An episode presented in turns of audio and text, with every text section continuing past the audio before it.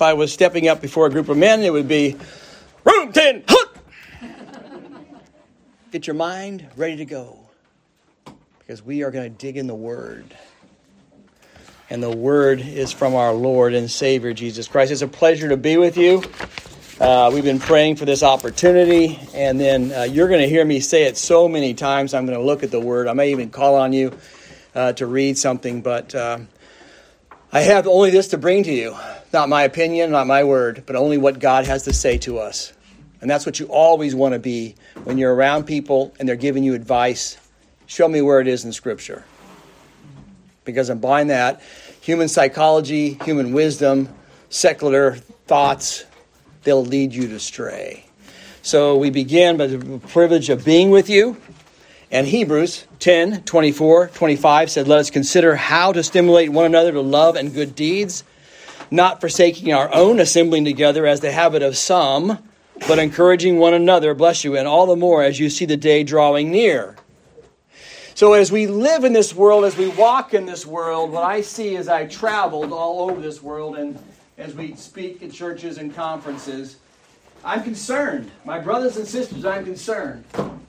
Because a lot of people, and I see the believers in this world, there's evil and there's good, and the battle's on. Scripture is very clear and they walk through this world with their little flower. He loves me. He loves me not. He loves me. And meanwhile, the battle is on. The war is on, and they are not ready. And we know that not because I'm telling you, not because I have a military background. I know it because the word is very clear. So take your sword or your Bible and open with me to Ephesians chapter 6, and we'll be looking at 10 through 20. Very clear it's a war and what you need to do about it. And we're going to look through that. We're going to look at these areas.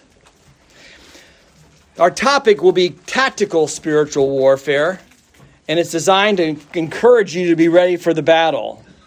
In fact, it's been said the Bible can be read as a book of triumph of God, the divine warrior. And even broadly speaking, it's a book in which God is at war against evil.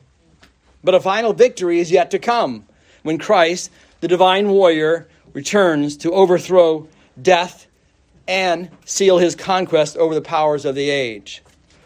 So, we're going to look through this. We're going to look at Ephesians, but I want you to know this this daily conflict, this struggle that we're going through. The Apostle Paul reminds the Corinthians For though we live in the world, we are not carrying on a worldly war, for the weapons of our warfare are not worldly, but have divine power to destroy strongholds. 2 Corinthians 10 3 and 4. So, this spiritual battle, I'll bring in a military perspective because when you think of war and you think about battle, it's important. So, one of the things that we're going to be talking about is tactical spiritual warfare. And what is that? Continuing actions carefully planned to gain specific military end. It's a day to day plan that you have when you get up in the morning the enemy is on. If you name the Christ and you walk with him, you are an enemy in this world. And so, this tactical plan we're going to look at tonight will get you ready for this war. We're going to look at the two things that you have to do. And please, my brothers and sisters, do not leave here tonight not armed, not ready, not prepared. If not, you will be a casualty in the war. I have seen casualties in this war.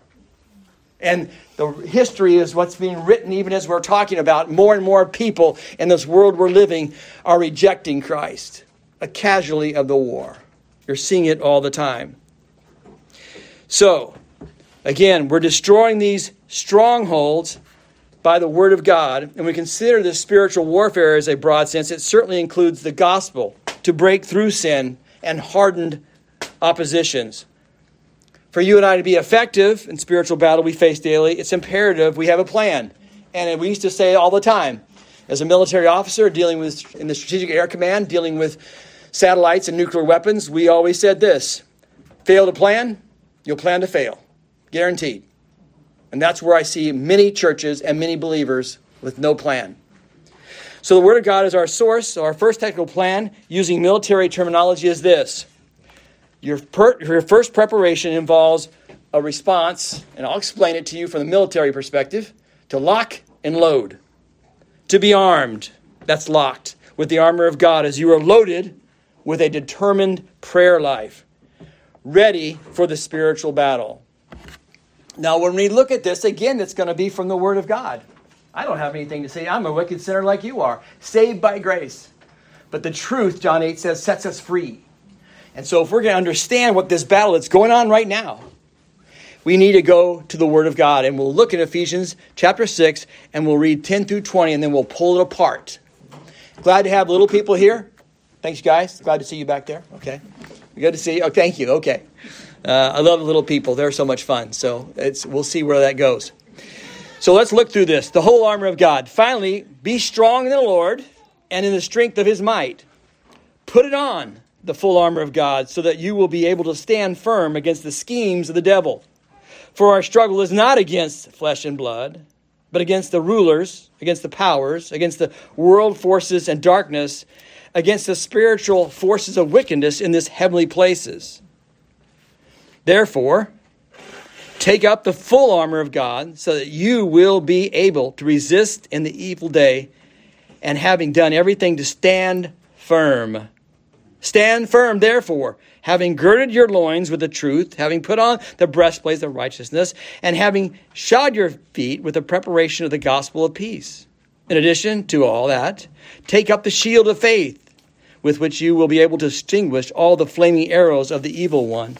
And take on the helmet of salvation and the sword of the Spirit, which is the word of God with all prayer and petition, pray at all times in the Spirit. And with this in view, be on alert with all perseverance and petition for all the saints, and pray on my behalf that utterance may be given to me in the opening of my mouth to make known the boldness, the mystery of the gospel, for which I am an ambassador in change, that in proclaiming it I may speak boldly as I ought to speak. So we look at this tactical issue and we talk about, first of all, lock and load. Lock means you put the armor on. As we take up our sword, we remember this. We remember that we have to be ready. We're reminded not to be frightened or dismayed, for the Lord God is with you wherever we go. Joshua was told that in Joshua 1 9. God is with us. But some people have asked me and other people if is God with us and how can I be strong to stand firm against the schemes of the devil? That's a good question. It's a fair question. It's time to look at this armor that God provides for us. And it's so sad that it sits over in so many churches and is never put on. And then I've watched people crippled, wounded, hurt, walk away from the greatest gift given to us, Jesus Christ. So, the first thing we see is this belt of truth. Again, we talked about from John 8, 31 and through, it, the word is the belt of truth. It kind of holds everything together. And John 8 says that you have that truth. The truth sets you free from all the garbage that's going on out there, from all the lies that are being perpetuated. Without this part of the armor, we're not prepared for action. And again, Ephesians 4:14 says we'll be carried by every armor, by every wind of doctrine, by the trickeries of men, and by the craftiness and deceitful schemings. Who doesn't look around us around and watch the media or what's being said and see the schemes and the lies that are being perpetuated across the board? Put your belt on. Put your truth on. 2 Timothy 2 4 us, don't be entangled with the affairs of everyday life. And please the one, this one, who's enlisted us as a soldier. You name the name of Christ? Again, I started when you came in here. As an officer in the military, if you walked in a room with enlisted people, I guarantee that's would be the first thing would happen. Room 10, hot! As you were, have a seat. That means we're ready to go. Are you paying attention? Because if they were not paying attention to what we're going to tell them and they're going to go out to battle, how many how long do you think they're going to last? Not very long at all. They're going to do something stupid. They're going to go somewhere they shouldn't be gone. And strategically, long term, we're going to lose that battle. So you have to remember this from the beginning. Do you put truth on every day? Truth found here, not in other people, not in the news, not in magazines, not in a book. It's found here. Everything else is washed by human reasoning. Our second piece of armor is the breastplate of righteousness. It keeps us obedient to God's word. Many of the battle scars do not come from other people, but where they come from? Our own unconfessed and uncleansed sin. When you sin against the Father, what do you do with it? Dismiss it? Let it go? Or do you go before Him and say, Lord, I have sinned against you. Please forgive me. Help me to love you and serve you. We all do that. We all fail and flounder and flunk. Everybody in this room. But what do you do with it when that happens? Most often, I see it in my engagement with other people that are angry with me, or sometimes even with my wife. Sometimes I might say something that was unkind or ungracious. And yet I'm called in 1 Corinthians 13 to love her the right way. And so, what do I need to do? Well, I wasn't really meaning that. You didn't think that. No, I have to go to and say, Missy, I'm sorry. I was sinful. What I said was unkind and ungracious. Will you forgive me? That's what you do. That's what God calls us to do. And so, what you do is to, for you to put on this breastplate of righteousness. The battle scars we have is what we create. As Dr. MacArthur states, many of the churches today are guilty of supplying believers with paper armor through human advice, psychology activities, programs, when what they really need is biblical counsel and confrontation to live righteously. It is a unique opportunity. Not quite the word I would say, but very few churches that I'm aware of practice church discipline. It's sad. When someone's continually in sin and living the life that they want, and they're not doing what God calls them to do, that will only perpetuate that sin. And that will only cause it to grow. And he talks about this here, Dr. MacArthur talks about, because churches want to have numbers in their congregation. But if you really cared about someone and someone's continuing to live in sin, you would go to them and speak the truth in love and tell them if you're continuing this way, you will be judged for that. And you will, you will not only be judged for that, but you will reap what you sow. The Bible's very clear on that. You do not play around with God and what He t- tells us to do. He's very clear about that. This breastplate of righteousness that we wear, it protects us. James reminds us not just to hear the word, but to be a what of the word? Doer. So to ask that question, well, I read my Bible. I heard pastors preach today. I've heard this on the radio. Great. What's one thing you're going to do with that? And every time you hear the word and you read the word, you ask yourself, what do I need to put off and what do I need to put on? I see in my life, I'm not patient. So I need to put on patience. Lord, help me to be more patient with people that I see.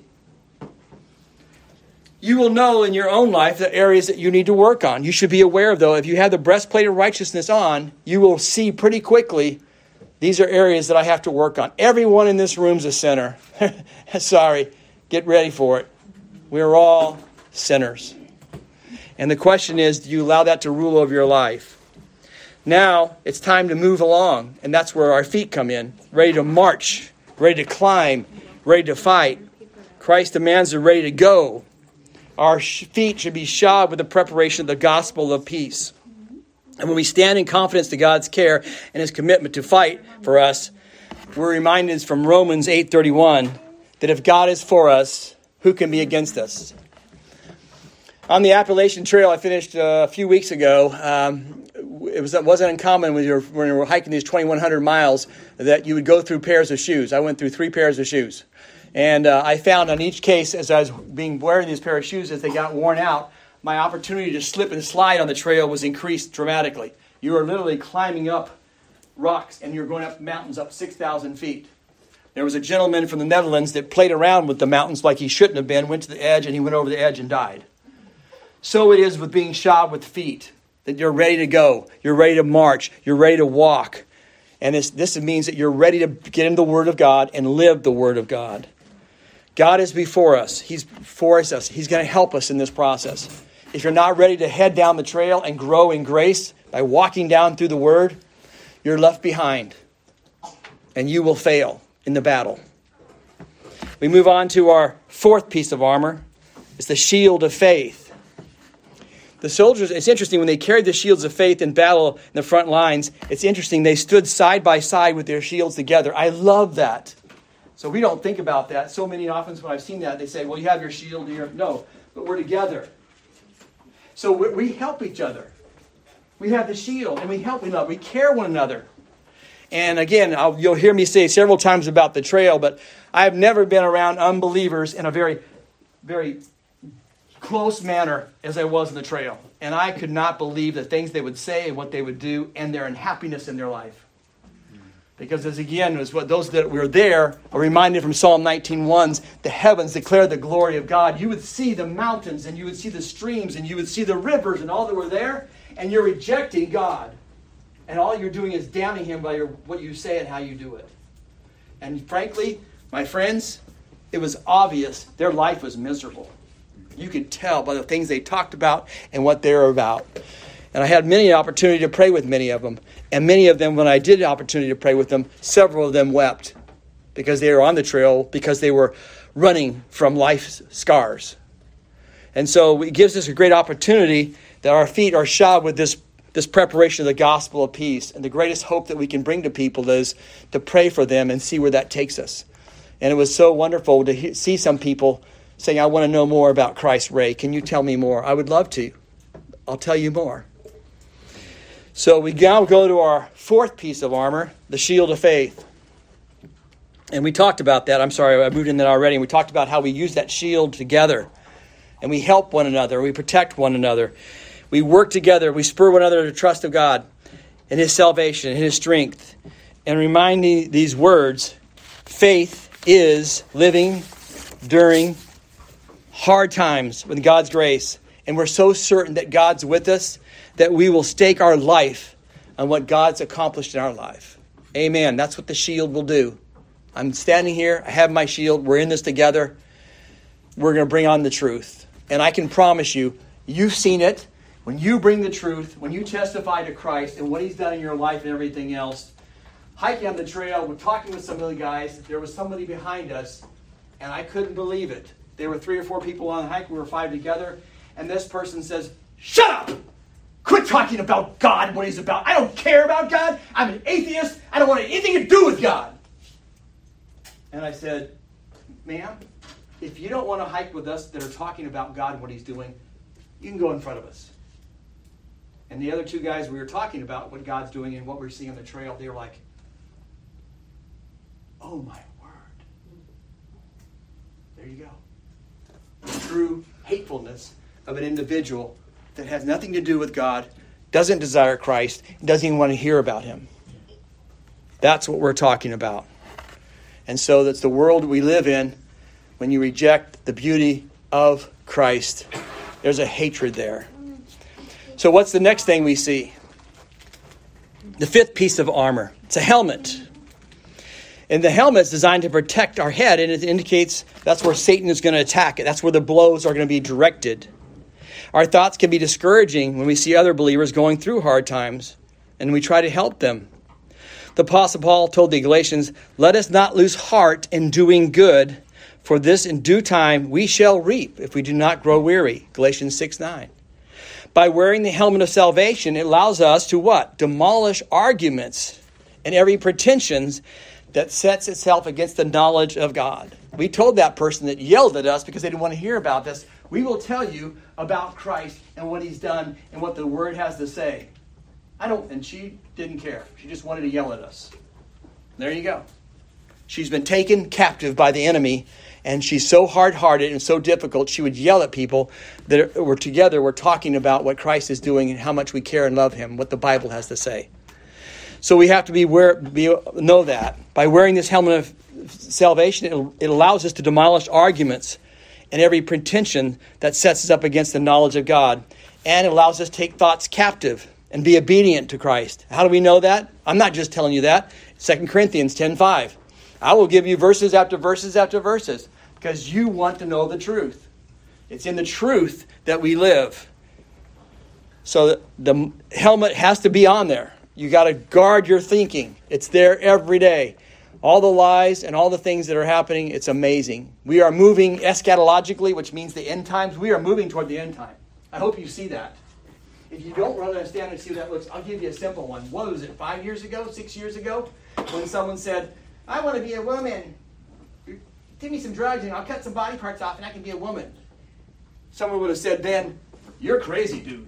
Now, when someone says that and you say, you're crazy, that, that you can't do that, that's hate speech. What? That's hate speech? You're going to live a life that doesn't make any sense and doesn't work that way? And that's hate speech for me to tell you that you can't live that way? Because Romans 1 is very clear. It's to show us that you are reaping the, your wickedness, and God will turn his back on you for that. It's the world we live in. They've been besieged by their thought process. And that's where the helmet comes in. It protects us, it keeps our mind from the lies that are out there. Our sixth piece of armor, a favorite one the sword. I love it. It's my favorite. It's a sword of the Spirit, which is explained as the Word of God. The only offensive weapon needed. Scripture is clear that God is the author of Scripture. All Scripture is inspired by God, he tells us in 2 Timothy 3. It's effective in spiritual warfare. So shall my word by which goes forth from my mouth, it shall not return to me empty, without accomplishing what I desire, and without succeeding in the manner in which I sent it. Isaiah 55 11. When you open up the word, when you go to the, hear a sermon preached and everything, my brothers and sisters, listen, pay attention. Because that word that runs out there, God makes it very clear, it will not come back empty. When the word goes out there, it should cause you, strive you to grow in grace and kill sin. And again, I've heard it too many times. Well, I really liked my pastor's sermon. Went to Sunday school today. It was just great. Well, what did you learn? Well, I can't really remember what he was talking about. Well, I didn't really have my Bible with me. Foolishness. Foolishness. I told the guys on the trail, get a checkup from the neck up. I mean, when the Word of God runs, you are going to be held accountable for it. I will be held accountable for it. And you need to be ready for it. Our thoughts can be discouraging. We know that. And when the Word of God comes in us, with it, it removes the confusion. This modern world with every day seemingly turned upside down. Human ideas and theories have consequences, and the details of daily living involving warfare against a number of enemies like Satan, circumstances, other people, and even ourselves, we have to wield this Word of God carefully. So powerful, it will transform lives. Paul uses the word not logos, referring to the general statements, but he uses the word here, rhema. Why? It's individual word. Each word in Scripture is put there by God for a reason. I think it was 752,775. I can't remember. I think that number I might be a plus or minus one or two, but you can go back and do the research and find out. But every word in the book, the Bible, is put in there precisely by our God for a reason. It's not just the general knowledge of Scripture we must know, but it is the precision in battle that comes from knowing and understanding specific truths. So think about the sword that you have in your hand. You go to war and you have to fight, and you can't hardly pick it up, and you don't know what to do with and someone says, I hate God, I don't know what you're doing about. Well, I got my sword. You want to see? I, I think it is. And you're holding the sharp end instead of the handle like you're supposed to, and you don't even know how to bring it in bear, that's going to be not going to be effective at all. You need to be able to use that sword, and you can do it. Let me show you this. This is why this. You believe that the earth is here, it rotates around the sun, there's oxygen in here, and you think that just happened. That's interesting. How does that do that? You have more faith than I do. Without this world, God creates, God does it. I can show you what that looks like. Get ready. Get ready to bring the word into people's lives. So when we go there, have your sword, have it ready. Dr. Henry Morris, in his book, The Long War Against God, says whenever foundational doctrines of Scripture are compromised or rejected by Christians, heresy and apostasy results. Even when biblical truth is neglected by Christians, then life becomes what? Self centered rather than God centered. So, we now have looked at this issue. Our first principle we talked about, we wanted you to understand that. Are you locked in the armor of God? We showed you those parts of the armor that you need to have on, you need to be aware. And one of them is not all of them. And God gives us that armor. And the question I would leave with you are you locked in God's armor? Our next section has to do with loading up, lock and load. This is what we talk about in the military, so I'm using those terms. And what is this load? Do? This load is, he says here, in, with all prayer and petition, pray at all times in the Spirit. We need to be praying, loading up with the Spirit of God in prayer. And, and so you're saying, well, how do we what? You know, what does that mean to load up with the Spirit? You know what? God always gives us the answer. It's right here. It's right here in the text. English pastor and critic of ritualism, that means basically saying that we have these liturgical things that we do, so they must be all right rather than prayer. J.C. Ryle says, Do you pray? He'd ask people in his congregation, Do you pray? And then he would go on to say, All the evidence of real work of the Spirit is a habit of hearty prayer. Jesus told his disciples to watch and pray, Matthew 26, 41. And Paul counseled the Colossians to devote themselves to prayer, Colossians 4, 4 2.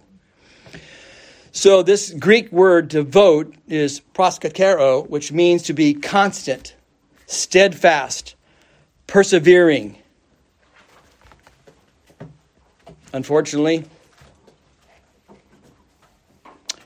Christians don't get prayer seriously until some problem arises in the spiritual battle.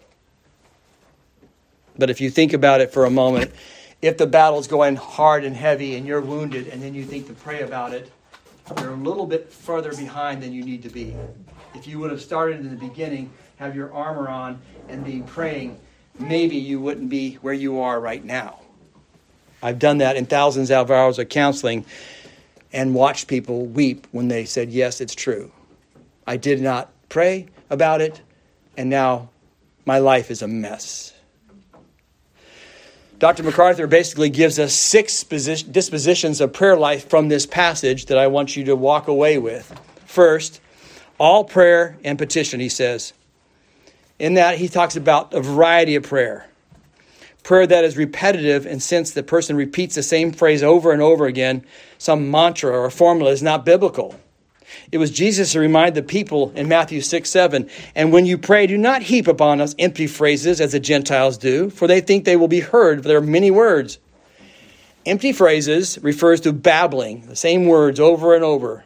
Your, your prayer is not a magical formula or some incantation.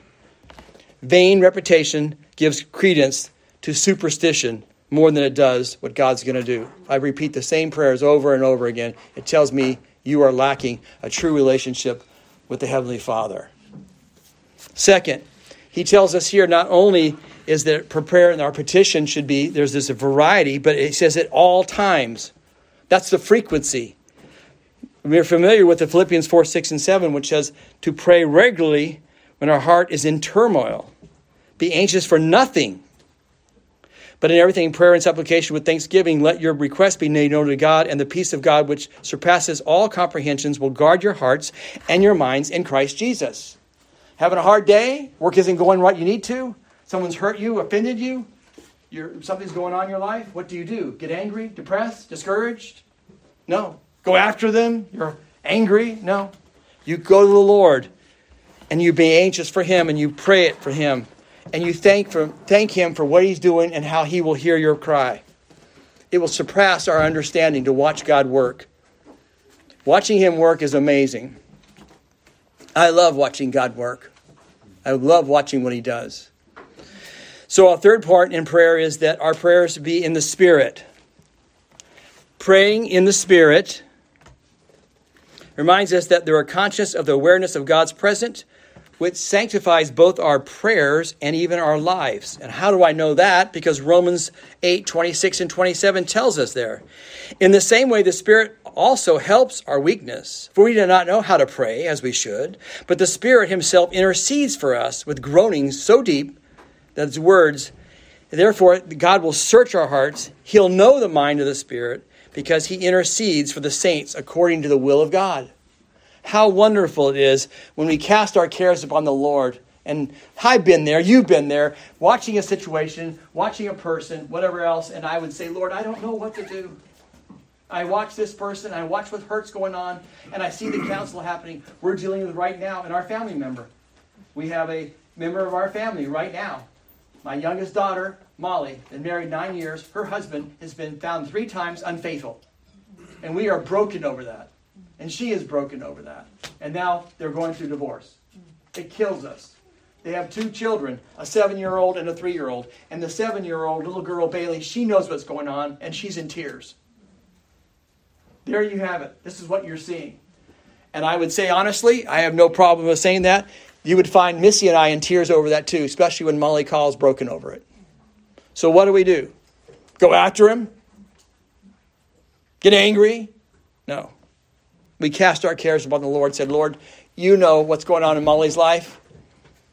Pray that you would give her strength and courage. And pray, Lord, that Spencer would, would confess his sin and quit pursuing wickedness. It, we leave it with the Lord. He's sovereign, and we can trust Him. So we know that all times we can count on Him. And He will give us the peace of God which surpasses all understanding. All right, so when we do pray, our next point is that we do we pray in the Spirit. Did I do that one already? Oh, I already did that one, sorry. I get whenever I'm talking about my daughter, she's my youngest one, my baby, I yeah. It's very difficult for Missy and I. It, yeah. So I'll get back on there just a minute. Okay. I'm ready. Pray in the Spirit. What does that look like? Ah, we know from Scripture. When the Babylonian king Nebuchadnezzar had a confusing dream, he ordered his counselors to describe the dream and tell him what it meant, or he, they would all die. But the Bible tells us that Daniel returned to his house, explained the matter to his friends, and he urged them to plead for mercy of God in heaven concerning the mystery, so that his friends would not be executed. Not only were Daniel and his friends saved, but they were also elevated to positions of high authority in this pagan country. Daniel would become a spiritual influence to three powerful kings. So you have no idea where God will place you if you're willing to identify yourself as a believer who goes before the throne of grace and begs the Lord to get himself involved. Led by the Spirit, we know that our Father hears our prayers. As your preparation, preparation and my preparations in this tactical warfare, we have been locked in our armor we're loading up our understanding of what prayer looks like, and we turn to our fourth point in prayer. We must be on alert. Boom, boom. Got it? Be alert. We know that life's trials come to our house, that God will accomplish his spiritual purposes through them, but we've got to be watching what's going on around us all the time and praying to God to provide us strength. He will enable us to be assessing the situation, to be discerning. Paul tells Timothy, fight the good fight of faith. Be aware. Look around. See what's happening. I have counseled thousands of hours of people, and they one of their things sometimes in their hurt and what they've gone through is their usual will say, But I was surprised what happened when this happened here. We went to the store, and this guy opened the door and dragged out. Really? Be alert. Be unarmed. We've already talked about in this spiritual warfare. This world is full of evil and wickedness, and we have to be aware of that, and we have to be unarmed for that. Be alert. Fight the good fight of faith. When someone challenges your Christian faith, be ready for it. Paul is admonishing Timothy because he wasn't being ready. He didn't understand the importance of concentration, of discipline, or the extreme effort needed to be prepared for the battle. Dr. Henry Morris reminds us of the increased battles when he says, An unprecedented confusion is now permeating the modern world. Everything has seemingly been turned upside down, and the older standards of right and wrong have all been completely interchanged. Hmm, interesting. So, if you're going to be alert, let me tell you some three things that will encourage you to be alert. Number one, Jesus is coming back. Amen. Amen. Matthew 24, 42. Therefore, be alert, since you don't know what days the Lord is coming. Why else should we be alert? Jesus is coming back, and we also have what? Opportunities to serve others. 1 Thessalonians 5:11 says to encourage one another, to build one another up. And in that encouragement, 1 Thessalonians 5:14 says we have to do this: admonish the undisciplined, encourage the faint-hearted, help the weak, and be patient with everyone. On the trail, I was overwhelmed with that opportunity. There were so many opportunities to pray for people, encourage people. It was amazing to see so many people on the trail that were just going through so much difficulty. Almost the point at in the morning when I would stop start the trail, I would spend an hour as I was walking the trail praying for what would happen. I call them divine appointments. And it was amazing how often people would come to me about things on the trail that didn't know Christ or wanted to know some more because God wanted that to happen. And so we have to be looking for ways that we can serve others. And then we have to do what? When we talk about staying alert, what else do we have to be aware of? There is a tendency for us to drift away from truth. We must be secure ourselves to the truth of the gospel at all times. Hebrew 2 verses 1 says, For this reason we must pay with closer attention to what we have heard so that we do not drift from it. It's very clear in Scripture. You heard something, you disregard it, it's not for me, I'm not interested in it, and you drift away. And now you are now in enemy land. And when the enemy lands, you're in his land, you're going to be captured by it. I've seen it, you probably have as well. Fifth point to improve your prayer life so as to be ready for the spiritual warfare is to be persistent. Or as Ephesians 6:18 says, our prayer should be with all perseverance. I have found it challenging to remember prayer requests week after week. I'm just being honest with you. People come to me, Ray, can you pray for this? Can you do that? I get lots of text message from all over the world from people saying, Can you pray for me? And so I have this wonderful wife, Missy, and her idea is, well, let's start keeping a prayer journal. And so we started to do this, and it's been great. We have the prayer journal, we have people's names when they request us, but when, when, when we also keep this request and we pray for them, Wednesday night's our prayer, prayer time. We get together and we pray. But one of the things that I've really liked about this journal is we find out that's answered. God dealt with that one. Yeah, remember that? That was Joey. And he walked, he's come back to his family and he's trying to work it out. Yes! That's our God. But think about that. When people ask you to pray, do you write that down? Do you remember that? We'll talk about that later, some things to do. But that's one of the points that he talks about. To improve our spiritual life, we have to be persistent. And the way that we can do that is to remember things about people that ask for prayer and even our own life. The persistent that Jesus talks about is very clear. He tells us in Luke 11, 5 through 8, that earnestness boldness, relentlessness. This is what we mean our prayer like. We must be earnest, bold, and relentless. If that's your prayer life, you're pursuing the right kind of prayer life. And now we reach our final sixth point. Especially diligent to pray for our brothers and sisters in Christ. He tells us to petition for all the saints. The depths of prayer for the Christian family is best understood by the Greek word here, Deiomai. The word occurs 22 times in the New Testament, always with the meaning to say, to ask, or to beseech, or to beg for your Christian brothers and sisters. The requests were made specific, arising out of their needs, expecting definite help of spiritual nature. This intercession is visible and practical expression of our faith in the Lord and our fellowship with one another. We know that because we see that it involves first of all what does it look like? Forgiveness. We see that in acts 8.22 for simon his heart was caught in iniquity and yet he begs them to be forgiven. If you offended a brother or sister in christ or done something you shouldn't have done you go to them and ask them for forgiveness. Is your prayer life so much that one of the first things you look at is you ask the lord to search your heart to try you to know you and look at areas that you are not being the light and salt that you need to be in your workplace or your home.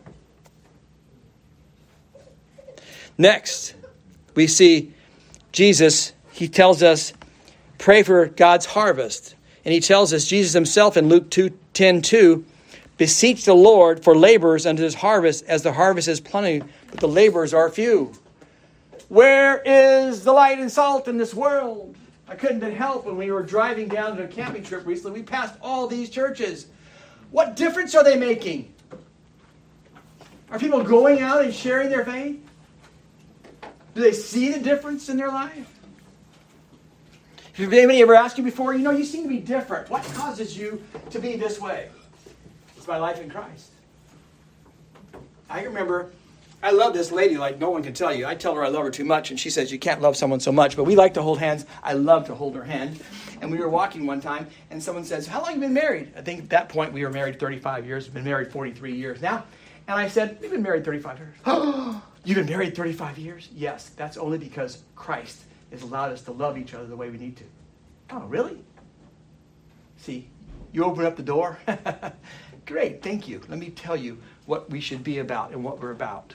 Our experience leading marriage Bible studies has been tremendous to watch people change their lives as they realize they are not living what God calls them to live. And that's what we see right here. This issue here this labor of the harvest. There are people in your church and churches across America, they're not believers. They just come and I heard the pastor, thank you, I did this church, or whatever. And more and more people are leaving the church because they are never really part of the body of Christ. So, one of the things we want to be able to remind ourselves all the time is laborers for the harvest. Stand and proclaim Christ. And he tells us this other thing too. We need to stand for this last day. Luke 21 36 says, Our hearts should not be weighed down by the worries of life, but straight, that we should be praying for strength in the last days. My brothers and sisters, we are in the last days. we are seeing the wickedness by which it's growing so fast.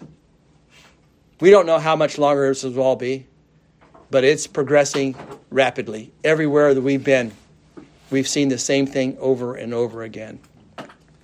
So, we'll conclude our time together with this six ways in prayer that you should be applying your life. I'll do you a quick a quick review and I will give you a practical application that we're learning, but you might think of your own. So the first one is prayers with variety. And I find for me, I use the acronym, perhaps you've heard it before, ACTS, A C T S. It stands for adoration, confession, thanksgiving, and supplication. If you don't, you see that people, when you get together, they'll immediately run to their needs and what they need. They don't thank the Lord for what He is. They don't confess their, their sin. They don't thank Him. They just run right away to what they need. So maybe adding the variety, think about the acronym ACTS. Second, make a frequent and regular part of your life. Consider making a schedule with your family. Maybe once a week that you get together and have a prayer time. In the morning, you have a prayer time. You schedule it. And you may not always keep your schedule, but it does help you if you have a schedule. Third, line up your prayers with God's word and will. And I, I have found that's very helpful for me. I pray through the Psalms. I read a psalm and I read through that and I pray that psalm. That really helps me. And it really gets me excited about the word. Be on the alert to pray. Focus on your sanctification. Look at challenges others are facing and emergency situations. And I asked the Lord on the trail when I was on there for 119 days, Lord, give me divine appointments. And God did. There were people that came on the trail to me and asked me questions, or they did things or anything else, and I was stunned by it. I couldn't believe it. God did that. And we can ask the Lord to do that in our life. Persevere. So we talked about that. The challenges will last a lifetime. They're in front of you. If you name the name of Christ, you walk in the beauty of his life. You can remember this. The joy of the Lord is your strength. Nehemiah 8:10. And number 6, last practical situation for prayer. Focus on your brothers and sisters in Christ as they will be under constant spiritual attack. How do we do that? James 4 7 says, Submit yourself, therefore, to God, resist the devil, and he will flee from you. My brothers and sisters, I love you, but the war is going on. And that's why I care enough to tell you lock and load, put on your armor, get ready in prayer. In 1741, Charles Wesley wrote this song, Soldiers in Christ Arise. And uh, if you go on YouTube, you might be able to find it. The Master, Master of Seminary men sang this song, and I sent it to uh, my friend Jeff down there. It brought back so much ministry, but it was so here to these I don't know, 200, 300 men singing soldiers of Christ arise. I mean, it was like, yeah, baby, that's that's what I love. It was it was military, had that thing, and let's do it. So if you can find it on YouTube, you'll love it. But he says this Soldiers of Christ arise, put your armor on, strong in the strength which God supplies through his eternal Son. Strong is the Lord of hosts and his mighty power, who in the strength of Jesus trust more, and we are the conquerors. So I'll conclude us with this prayer, this one line from the song Tread all the powers of darkness down and win the well fought day. And all God's people said, Amen. Thank you, my brothers and sisters.